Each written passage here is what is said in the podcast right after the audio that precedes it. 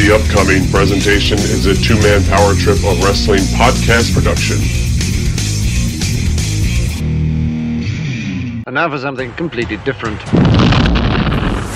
Hey, I was, I'm a Hall of Famer. I'm in three Halls of Fame. For the young fans, they don't give a damn. They just give a damn about themselves and what they're hearing now. And I got no problem with those rules. I know the rules going in. I'm happy to play the game that way. And when Ivan came off with that uh, knee drop from the top rope and he pinned me, I thought that something happened. I couldn't hear a thing. You could have heard a pin drop in that arena. It touched me so deeply that when I went in the dressing room, I really felt depressed. I'll tell you that. I tell you right to his face. If, if Hogan and I, if he wanted to get in a real street fight with me, trust me, he would lose, and he knew it. You know, that's the other thing. They give you the belt, and they're like, "Okay, you're in charge of it." I was like, "Well, what?" When you mention a guy like Harley Race, that kind of legendary status, it's obvious why people would get upset. As far as I'm concerned, Roddy Piper was not a wrestler. He wasn't even a good worker. If he had to go out and work his way to the top and not have good friends like Jim Barnett. I mean, I'm not, I'm not saying he's not a good guy. He's just not a tough guy. Bro, I swear to you, I don't have an ego. Like, I don't give a crap. I, that stuff is not important to me. People don't know me. They have no idea of who I am. They know of me as being a fictional character that they saw on TV people didn't understand that, you know, the guy they saw in the ring that happened to be using his real name and happened to actually be the president of the company, they really believed that that guy that they loved to hate was actually a pretty decent guy. And I think many people have the perception that I really was that character. They are Primetime Pod and Chad, the two-man power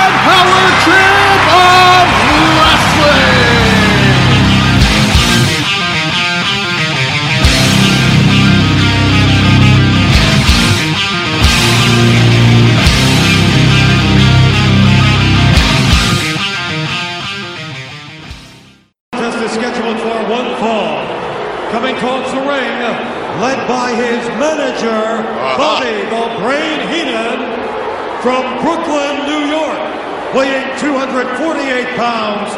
Here is the Brooklyn Brawler, Steve Lombardi. I suppose Heenan's philosophy is he can take someone like Lombardi and make a star out of him. 31 pounds, Rito. Well, let me ask you this, McMahon. If he does, will you put some of your lavish praise upon Bobby the Brain Heenan? Indeed, yes. Yes, absolutely. I mean, I think the Red Rooster really pretty much. Wow. Oh, look at that. that. I can tell Heenan's influence already on Indeed. Lombardi. Oh, boy! Come on! We had an occasion to speak with the Red Rooster a little bit earlier on. Here's what he had to say.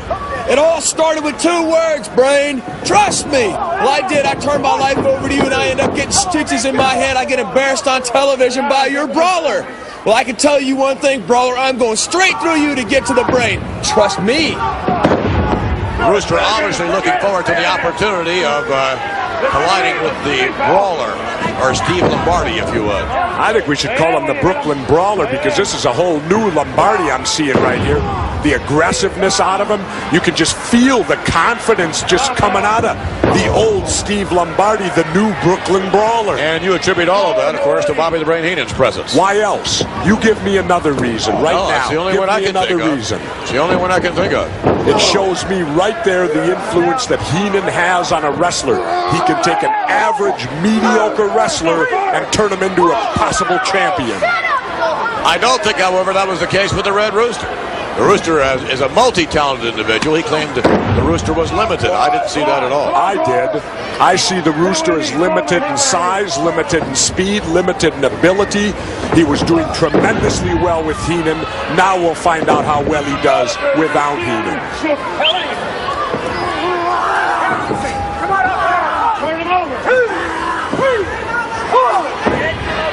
And the Brawler doing very well for himself, listening to Heenan now. He asking to turn him over. Jeez, you might as well have remote control there with the little radio device in the ear of the brawler connected to Bobby the Brain Heenan. Heenan's telling him everything to do. What's this? Ooh.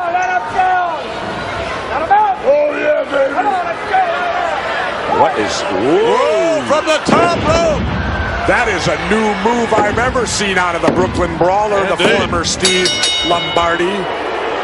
Bobby Heenan, big smile on his face. Here is your winner, the Brooklyn Brawler. Look at that, McMahon. Heenan takes him over, and Lombardi gets a notch in the win column. That's simple. Yep, I guess you're right. Bobby Heenan. Oh, come on. Hear that? Yeah, I heard it. Here's a replay. Here you see the Brooklyn Brawler suplex. Bam! Coming down off the top on Reno Riggins, and a big win for the Brawler. Ooh, how about that? Hello and welcome to the two man power trip of wrestling. I am your host, JP uh, John Paz, and on the show today for our feature episode, a part of the two man power trip of wrestling's podcasting empire, we have none other than a WWF legend, a WWF superstar that was around the world of the WWE for over 30 years, and that is the one and only Brooklyn Brawler, Steve Lombardi finally get him on and join the show. And we were talking about uh, this weekend. He's got a lot going on, a couple of huge signings starting off Sunday 9:20 from 10 a.m. and that is the happy hour with Captain's Corner. Yes, our buddy Nick over at Captain's Corner has the Brooklyn Brawler doing a great virtual signing. You can go to Facebook Live, that is Captain's Corner's page, and then you will see the Facebook Live it will be awesome because man does he have some great stuff available for auction obviously he'll be signing pictures and doing a lot of other things cards and other WWF memorabilia throughout the years but the real crux and the real key to this virtual signing I think is the special items that will be on sale for auction the original Doink the Clown outfit. This is unbelievable. If you go to Captain's Corner's Facebook page right now, you'll see it on there. Unbelievable stuff. I mean, this is the actual outfit that Matt Borne had. And we'll get to the story in the interview about why Brooklyn Brawler has that outfit, how he was actually Doink, how he wrestled Bret Hart as Doink, and obviously was Doink uh, many times, but it's specifically how he came to get that outfit. If you're a true WWF collector, if you're a true fan, if you're a memorabilia hunter, you will absolutely fall in love with that piece because it is the original, real deal Matt Borne evil Doink the Clown outfit. So cool. He's also got Abe Knuckleball Schwartz, the infamous gimmick from the mid 90s WWF. He's got that outfit available for sale as well, which is cool as hell. And he's got the shirt, the Brooklyn Brawler Yankee shirt from November of 1997 when he fought Shawn Michaels for the WWF World Heavyweight Championship in Madison Square Garden. We'll get the whole story behind why he's in that match. We'll get the whole story about that outfit. But really, if you're a true fan, true collector, I cannot kind of stress this enough. Get on Captain's Corner, 10 a.m., Sunday the 20th. On that Facebook Live, you will love that virtual signing, and you're going to want to jump on all those awesome items. There's a starting point which you will find out that day, and then each increment, I believe, will go up by twenty dollars. So really, get your uh, your checkbooks out and get ready for some payments on that. That is going to be awesome.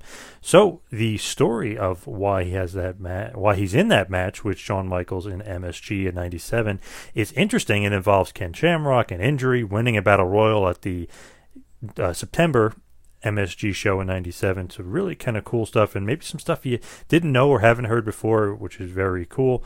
You'll also hear a story about Triple H and defeating him and kind of being that Rocky, if you will, you know, that underdog, that upset story, which is really cool. We kind of go through the gamut and talk about his whole run. He really started in 1983 in the WWF and had his last match really kind of in 2002 as a full time wrestler for the WWF. So 20 full years there. Then, of course, uh, working as a road agent and a producer and a lot of uh, things backstage for them for another 10 plus years. So over 32 years of service to the WWE. We talk about that great journey and really, I mean, epic journey if you think about it. To last anywhere that long is crazy. Last WWF, WWE for that long is just insane. What a run. We do go into the complete run. We mentioned playing Doink, Kimchee, Abe Knuckleball Schwartz, the Red Knight at the infamous Survivor Series 1993 match against the Hart family. We'll talk about Vince McMahon himself. We get some great stories about him. We'll talk about the Macho Man Randy Savage. We'll talk about the Ultimate Warrior. We'll talk about so many different guys in between. It's just what a run, what a fascinating run. And if you think about it, man, he wrestled and worked with everybody. We'll kind of talk about the Red Rooster feud and Terry Taylor think about um, him wrestling Bret Hart, and we'll get stories about that. Owen Hart, The Rock, I mentioned Shawn Michaels, Rowdy Roddy Piper. Get a lot of awesome stuff about the Ultimate Warrior as well. So uh, sit back, relax. You're really going to enjoy this one. It's a really fun interview with the absolute legend, the Brooklyn Brawler. Just want to last mention before we kind of send off over to the interview that he will also be at Heroes Hideout in Albany, New York, the infamous Heroes Hideout. If you want more information, go to heroeshideoutny.com. That is from 12 p.m. to 2 p.m. on Sunday. That is Heroes Hideout, Albany, New York. And like I mentioned, the happy hour with Captain's Corner on Sunday, 9:20, starting at 10 a.m. And that's with our good buddy Nick. He's going to have some awesome items for sale. So before I send it off to the interview, just want to mention other podcasts, a part of the two-man power trip of wrestling's podcasting empire. You have Taskmaster Talks with Kevin Sullivan got Shane Douglas's Triple a Threat podcast. You've got Trump Mania with Lavi Margolin. You have Pro Wrestling 101 with Justin Credible. You have Rick Bassman's Talking Tough. Dr. Tom Prichard's Taking You to School. And of course, last but certainly not least, Dutch Mantell's University of Dutch. So any and all information about the uh, two-man power trip you can find at Instagram and Twitter at Two Man Power Trip, or you can check out the website tmptempire.com. Now, without any further ado, going to send it on over to the interview with the WWF legend and superstar Steve Lombardi, aka the Brooklyn Brawler.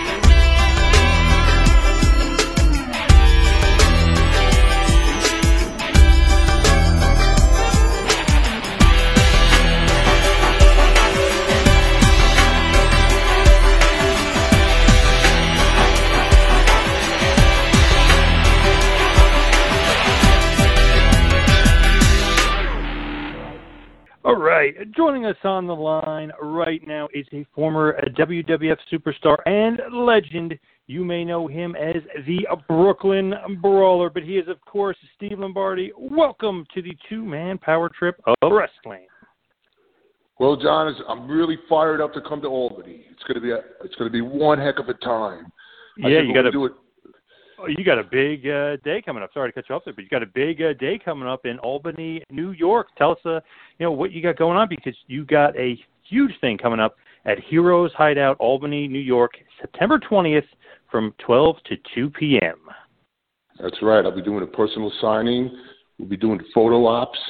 I'm going to have merchandise that people have never ever thought they could get their hands on. The original Doink the Clown suit worn by Matt Borne for the first time and then passed down to me. Abe Knuckleball Schwartz, do you remember that character? Oh yeah. Well, we got the first Abe Knuckleball Schwartz outfit. Hat, shirt, it says Knuckleball double zero on the back with the pants. And then we got a blue Yankee shirt that says New York handwritten in the back, which I wore when I wrestled Shawn Michaels for WWE World Championship. Unbelievable stuff. Unbelievable chance at history there. And of course, that will be a part of the virtual signing on Captain's Corner's Facebook Live, which would be Sunday, the 20th from 10 a.m. to 11 a.m. So definitely hop on Captain's Corner to get that. What do you think about you know doing these virtual signings and people maybe they they'll be able to meet you in person in Albany, but virtually people from all over the world are going to be able to be you know looking at you and buying this kind of cool stuff. I think it's going to be fantastic, and I think this is a collector's dream. I don't think there's a person out there that is a really enthusiastic collector that would not jump on those items. Totally agree. You think about the history of, of not only WWF, but you and all, all your time you spent there and all that stuff. I mean, that's just great stuff. How did you kind of just come to to get this stuff? I know you said from Matt Borne and stuff. Is this just stuff you kept from from over the years? Yeah, I got, I just kept everything over the years. The the problem was with Matt Borne, he got suspended. Vince McMahon called me up at home. He told me, "I need you to go to uh, Calgary, and I need you to wrestle Bret Hart." No problem, Vince. That'll be fine. He goes, "But one catch." You got to be Doink the Clown. I went, well, Vince, I'm not I have no problem wrestling Bret, but the paint job is going to be the problem. He goes, ha ha ha! I knew you would say that. I got it all handled. We're going to fly you to Cleveland to pick up the, the Doink outfit from Matt Borne's wife. Then we're going to fly you to Stamford, where Jill, the makeup girl, is going to teach you how to do the paint job and give you all the supplies you need for the paint job. Then you're going to hop on a plane. You're going to go all the way to Calgary, and you're going to wrestle Bret in the main event. I said, Vince, I'll do it. He goes, I knew you would. That's how that happened. That is awesome. That's such Abe, a cool story. I don't know if I've ever heard that story before. That's awesome. Yeah, nobody knows the story. Abe Knuckleball Schwartz. I got the idea from the movies, the war, the movie The Warriors. Remember that? Oh yeah, awesome movie. Yep. Very similar baseball pace. So, do you remember Damien Demento? Yes, crazy guy. Yep. He was a he was an artist. He was a really good artist. So I said, Damien, draw me a face with a baseball on the face. And he right on a napkin. It was the simplest thing. He did it like in two minutes. Knocked on Vince's door, showed Vince the uh, character. He looked at it. He put his glasses to the tip of his nose. He looked up. He says, "I'll give it some thought." And then I used the magic words. I said, "It's never been done before." Then I got, "Really?" And that's where Abe Knuckleball Schwartz was born. Now, the funny thing about the shirt is, I was in a, a battle royal in Madison Square Garden. Ken Shamrock was scheduled to win. Now, Ken Shamrock got injured earlier in the night, and uh, he hurt his sternum in his chest, like his bone in his chest. So all the all the agents and the producers walk in the Vince's room, and I walk in with them, and they go, "Vince, Ken Shamrock can't be in a battle royal."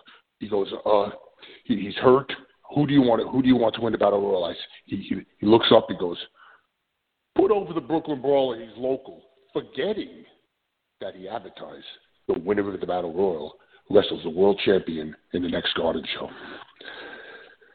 Then that was two months later. Then that, Bret Hart was the champion. Mm-hmm. So the Montreal screw job was in between that. Remember the Montreal screw job? Yes. Yep. So now Shawn's the champion, and Shawn Michaels. Shawn Michaels was not the champion, the person today that he was yesterday. He was cocky. He was arrogant. He always would buck the system, and I, I was, I was, I thought I lost my shot. So we're at a bar with Arnold Skaaland and a bunch of wrestlers, and Arnold goes to Shawn. He goes, "You know you're wrestling in the Garden next month?" He goes, "No, who?" He goes, Brooklyn Brawler right here. I said, here we go. He's to curse me out. He goes, oh my God. Can you leapfrog? Can you super kick? Can you do this? Can you do that? He was so fired up to do it. I couldn't believe it. He was he was on board 110 percent. We had one of the greatest matches ever because it was the origination of DX and Triple H and Chyna were around were around the ring. There was in Madison Square Garden 23,000 people, and I made that shirt and wore that shirt. It's a Yankee shirt. It's a blue shirt. And it's got the Yankee symbol on the left uh, chest, and it's that's a piece of history right there. That is awesome, and it's it's a long match too. I mean, you guys take oh no, a lot of time. Great, it's great yeah, stuff. Yeah, yeah. did you see it? No, but I know a buddy of mine that was there, and he's like obsessed with it, saying like it was shocking because you know you think Michael's just going to go over on you quickly, but it's like you know Oh. like a twenty minute match, and it goes back and forth. Said the crowd was nuts. They really wanted you to win. They thought there might be upset. Good stuff. Yeah, he really he really did me well. I mean, you know what it's like Shawn Michaels kicking out on two and a half. I mean, Mhm. that's insane. People people were believing they were going to pull a swerve and put the belt on me. It was unreal. Uh, Hunter would jump up on the on the on the apron. I would punch him. I punched Shawn.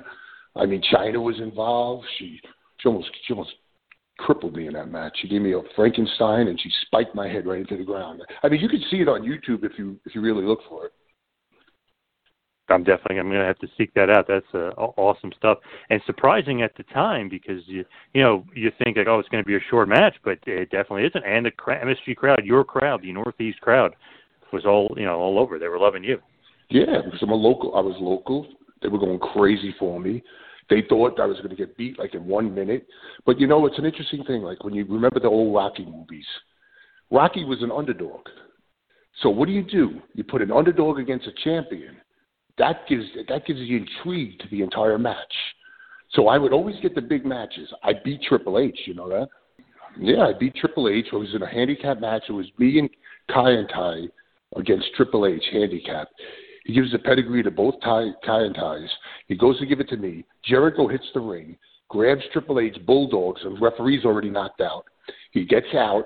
I pin Triple H one, two, three on SmackDown. All you hear the announcer say is, "The Brooklyn Brawler just beat Triple H. I can't believe I'm saying this." That's another. That's another story. I got hundreds of them like that. That's why I did all those podcasts. I was on the. I went. Jericho flew all the way to my house, he, and we did. We did it in the basement. Take a listen to that one. Hmm. Chris Jericho uh, interviews Brooklyn Brawler. It was like a year or two ago, and I've done. I've done so many. I've done Jim Ross's podcast. I've done uh, Eric Bischoff's podcast. I've, I've done so many. This is awesome to get you on this one as well because I you know like we've, we've saying like huge WWF legends but we're there forever. I mean, you, I think you had a streak of like 30 plus years, right, working for the Thirty- WWF. Thirty-two years. Thirty-two years, and that, that's tr- that's taken two to four planes a day for thirty uh, for thirty-two years. No, a week. I would say a week because we get there when we drive. So did you know you, ever like? Yeah. did you ever kind of foresee that? Like, I mean, like having to do that and do the travel when you start. Like, did you know the you know all the uh, the traveling and how many dates you have to work? Did you know that kind of going in? Well, when I first went in, it was a Northeast territory. So, you know, basically you would go to, I was in New York, I was living in New York and Brooklyn, and then you would do all drives. You would do Washington, Baltimore, Philadelphia, and we go as far as uh, Buffalo, Utica. It would be all Northeast. And the first fly trip that the company did was to Pittsburgh. And that was the first plane that anybody ever had. That was 30 something years ago. And then Vince had uh, ideas of world domination, and you guys would be traveling right everywhere. Sometimes Yeah. two two shows a day. Yeah, it was that that, that does Saturday night main event. He was taking a chance on. Saturday night main event started stepping on all the promoters all over the country. The promoters all over the country didn't like it because they had their local TV, like in Memphis, and all the in Florida, and this and that. But Vince's TV was going right in there. So what was he was stepping on all the promoters, they they weren't liking it. So when you first kind of started in, in the WWF, this is sort of going back to 1983. Then Vince slowly but surely is turning it into a just like a global powerhouse and just dominating. Did you kind of foresee like okay, like Vince is is gonna take over the wrestling business, or are you kind of like skeptical, maybe a little bit like I don't know about this working? I was skeptical for the fact that he, he had such big ideas, and, and uh, like the first WrestleMania was a gamble. You know, he he gambled everything on the first WrestleMania. I think he even um, I don't, I don't know his personal finances, but I know he put a lot of money into it of his own, and if he lost it, it would have set back the company tremendously. Oh yeah, I mean, whew, what a risk to do that, but A obviously it worked out. So it worked Huge out risk. Yeah, that's the day I met Liberace. I met uh, who else? I met Joe Piscopo. I met Danny DeVito. I shook Lib- Liberace's hand at the WrestleMania party. I mean, he had a big piano ring on his on his hand. I mean, I was meeting all kinds of celebrities. It was insane. Did you think that that was going to work as far as like making it sports entertainment versus pro wrestling? Did you ever kind of think like, oh, I don't know if this is going to work either? No, I thought I thought maybe you know, you know, he, he said we're not wrestling. We don't do wrestling here. It's sports entertainment, and I got the commissioners kicked out because it wasn't it wasn't a sport. It was entertainment. It's like it's like showbiz. So everybody he was stepping on the promoters, stepping on the uh, on on everybody, the commissioners. I mean, it was scary. I thought like it's it's either gonna you know go live or die. No one knew, but Vince had a vision.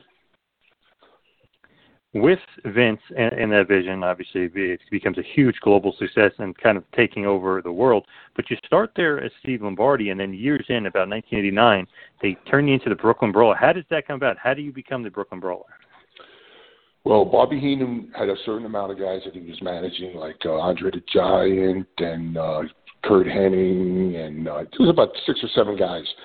Now he needed one more guy because Terry Taylor and him had a feud. He needed one more guy that he could put against Terry Taylor because all his other guys were busy. They were like other other angles. So he pitched me. Bobby Heenan created the Brooklyn Brawler because he he came up to me. He goes, "You were wrestling. Now we're going to teach you how to make money." That's what he said. Hmm. It was funny because I didn't know what the, what the hell we were going to do. He says, "Get get a Yankee shirt because not because they like it, because the people hated the Yankees then.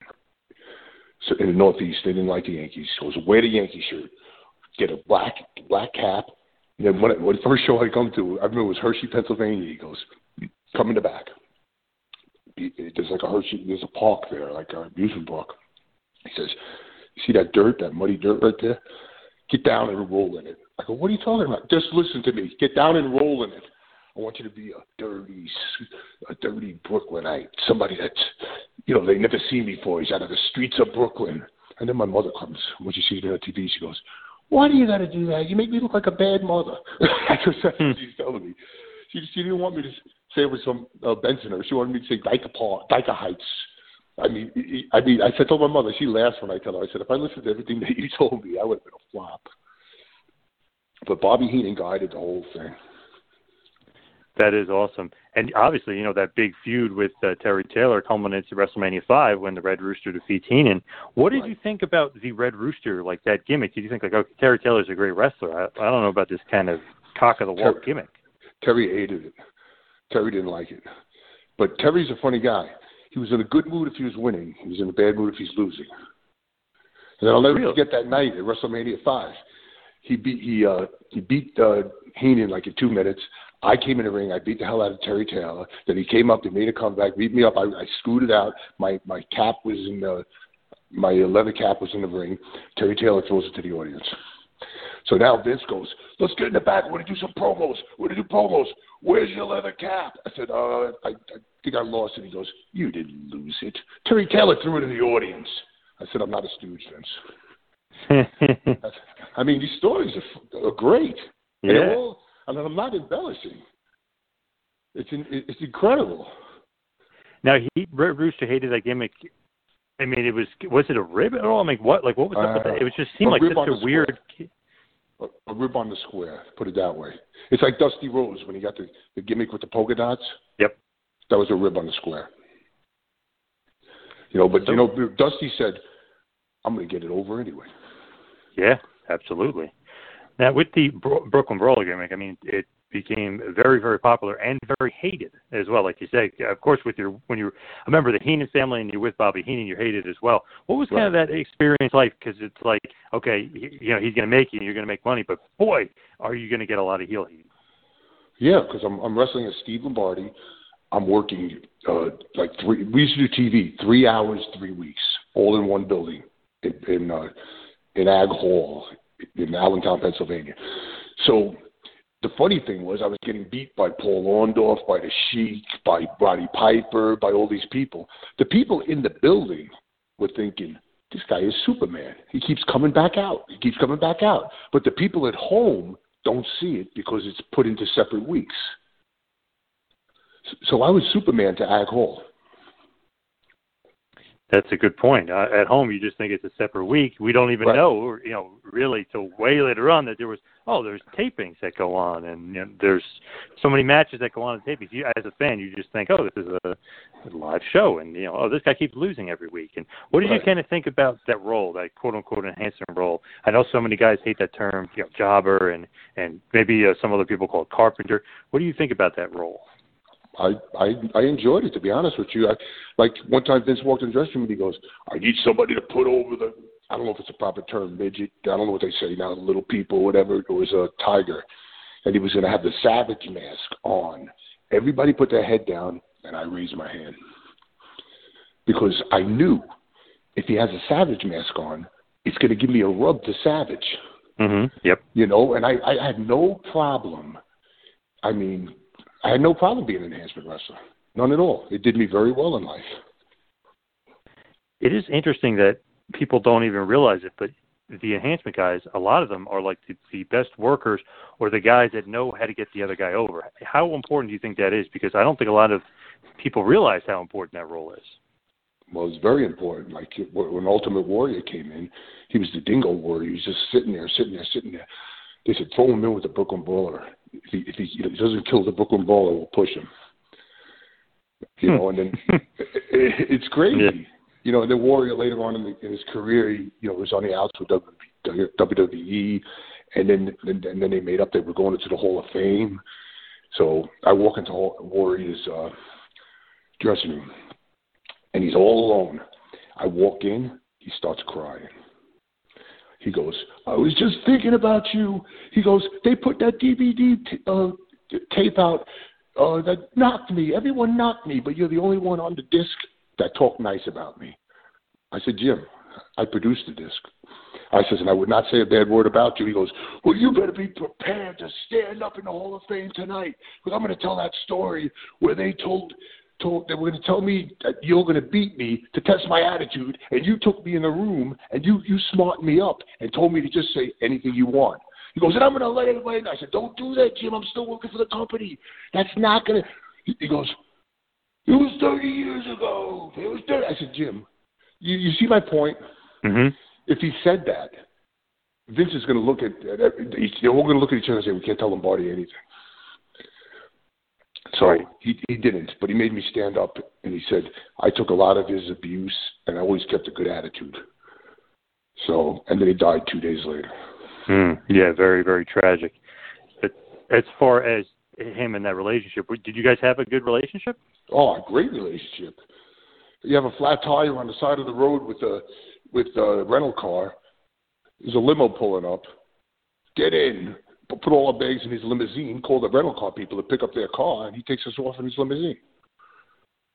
I mean, the guy was the guy was a great guy. Misunderstood? misunderstood. Like you walk in the dressing room, and you go, "Oh shit, I want to shake everybody's hand again. I just shake your hand last night." You know, everybody, and he had a separate dressing room. You know, he was just, you know, he was just like not like the other guys. Is that kind of frowned upon to have your own separate dressing room with you know within the boys in the locker room?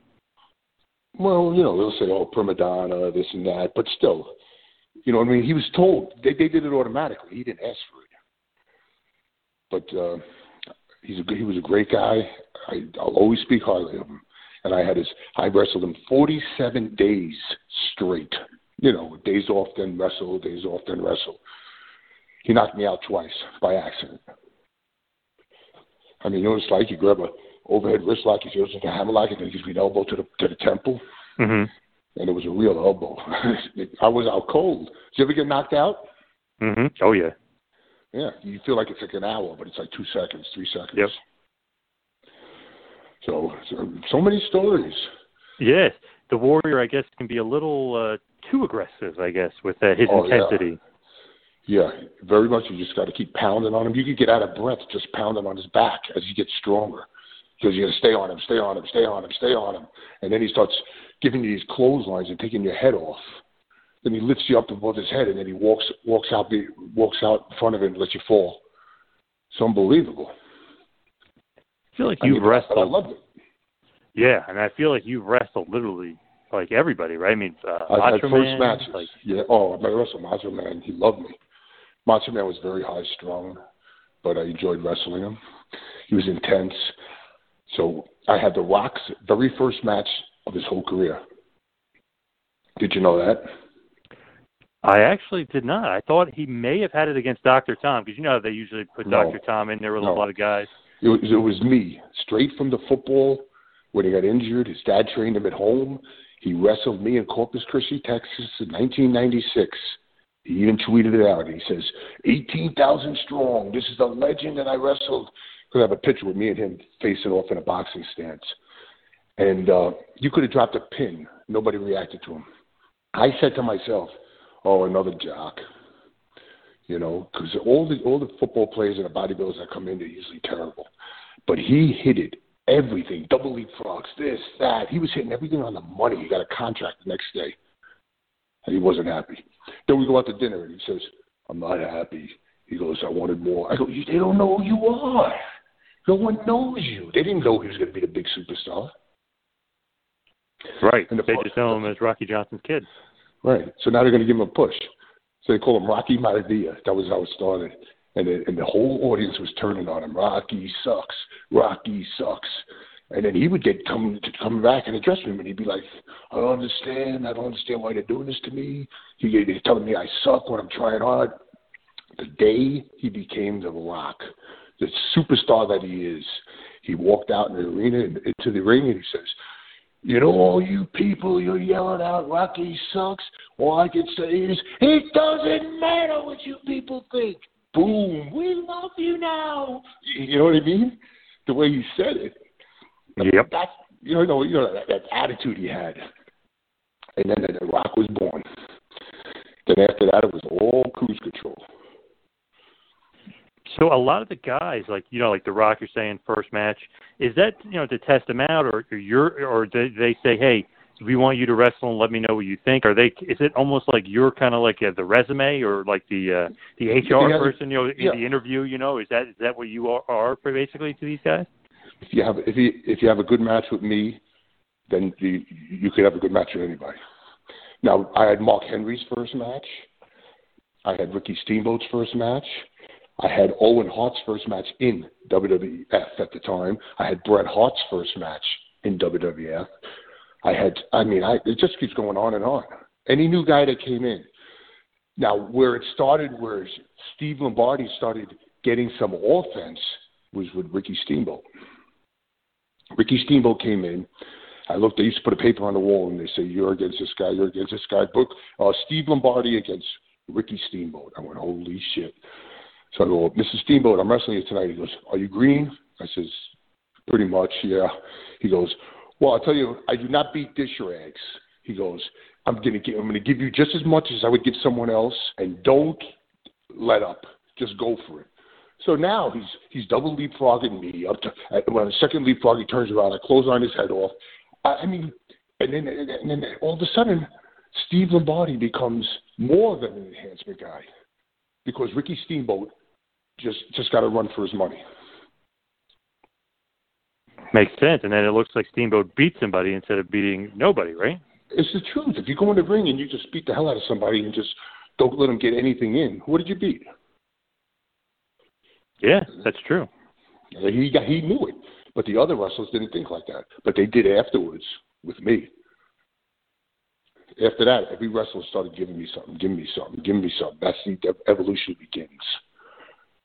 So, I'm telling you, the stories are endless. Yeah. So I guess if Steamboat can give you some offense, I can give you some offense, and you know, so on and so on. If I went to ring with you, I would walk up to you, I would shove you, shove your chest, I'd shove you twice, and then you would shove me, and I would take a back bump.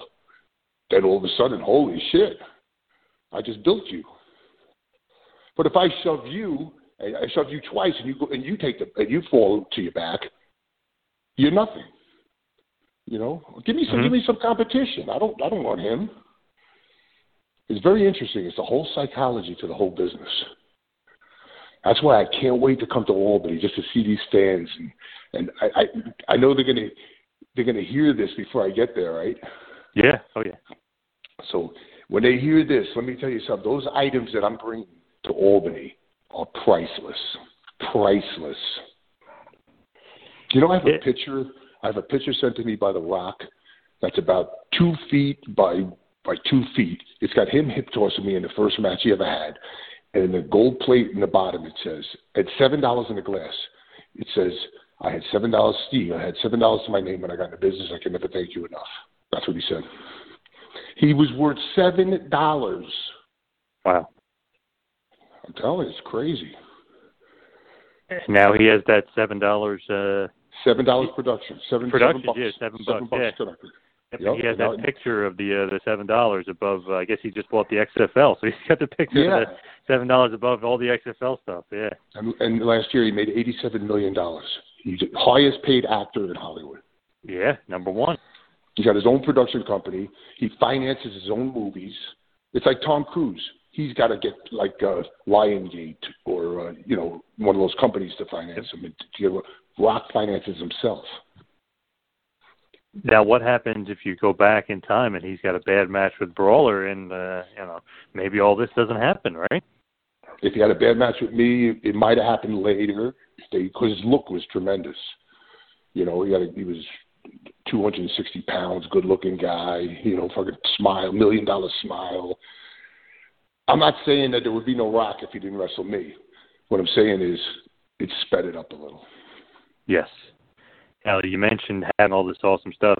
Captain's Corner on Facebook has posted the pictures. They are on here, so I see Doink the Clown's original outfit, which is unbelievable. And that is Uh, me. And that's me.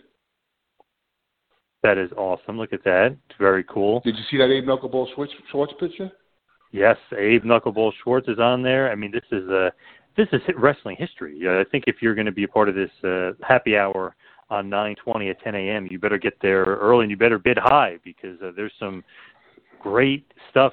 Yeah, I guess it's it'll uh, the increments will increase by twenty dollars each time, but you better uh, better saddle up if you're a real good collecting, real fan because this is awesome.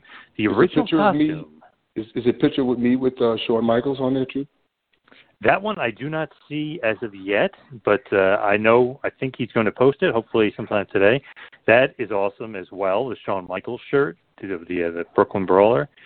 I mean, just just uh, some unbelievable pieces of history here, and it's all thanks to the one Steve Lombardi, the Brooklyn Brawler, right? Yeah, I'm looking forward to it. I mean, that's my that's my state, New York. is it always uh, is it always a, a happy reunion when you come back to the Northeast? Always, always. Be, my favorite place to come is to New to New York.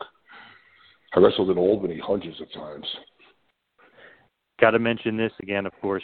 Heroes Hideout. Go to heroeshideoutnewyork.com. That is heroeshideoutny.com. September 20th from 12 to 2, you'll be doing a actual signing with actual fans, which is awesome to hear, which is very cool. And then, of course, like we mentioned earlier that day on the tw- on the 20th at 10 a.m., the happy hour with Abe Knuckleball Schwartz stuff, Brooklyn Brawler stuff, the original Doink the Clown. I mean, so much good stuff on this auction. It's just unbelievable. But Mr. Lombardi, before we let you go, just, I was just curious. I mean, you've done so many things in your career. I mean, you've had backstage roles as producers and agents and Right. everything in between in the WWE. What do you think? And obviously, 30 years of wrestling and still wrestling uh, to this day. What do you think is kind of the, the legacy of the Brooklyn Brawler? The legacy is the Brooklyn Brawler. Always got the job done, no matter what was asked. He'd go out there and give a hundred percent. Now, let's not forget this. Not only did you and Abe Knuckleball Schwartz and Kim Chi, but also the Red Knight from the uh, Survivor Oh, Series in you- 1993. so yeah, you you can't forget that. that. Yeah. I gotta look. I, Yeah, I got that thing in the closet somewhere. Yeah, that was the red Knight. Yeah, you, we wore masks. There was like three knights on. Uh, I think it was Lawler's side, and I, I forget. I forget the exact details of the match, but I was a red. Shawn. Michaels actually supposed to be Lawler, but uh, he had, I guess, some legal problems. So then Michaels replaced him. So it ended up being Michaels' team versus the Hearts. Okay, yeah, I remember. That was years and years ago. Yeah, it was a, it's a hell of it was a hell of a ride. What an awesome run for the Brawler. 30 plus years in the WB, which is unbelievable if you just sit there and think like, wow, the number one wrestling company in the world. You were there for 30 years. Literally wrestled anyone who's everyone. Had a lot of people's first matches like The Rock. Got guys like the Ultimate Warrior over. Quite a damn career, if I, uh, you know, I must say so. Looking back. Yes, it sure was. Now, tell everybody to follow me on Twitter, Brawler Real. Follow me, and if they referenced the uh, the event that I'm doing, I will follow them. Awesome stuff. Nice. Mr. Uh, Brooklyn uh, Brawler, Steve Lombardi, thank you uh, so much uh, for all the time today, and good luck this weekend in Albany, New York. Okay, thank you very much. Thanks for listening to the two man power trip of wrestling. What the world is downloading.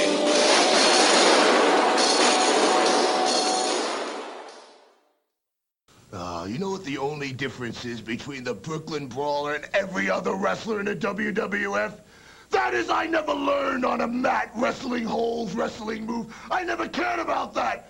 I always learned in the street, where it counted, where it really meant survival. And let me tell you something, the only reason I came to the WWF was not to wrestle. It was to inflict pain, which I love to do. That's my life. My life is watching other people suffer and loving every minute of it. So anybody, I, I, I leave an open challenge to anyone. If you want a piece of me, I don't care who it is. I'll be right here waiting. I won't back down from anyone, anytime, any place.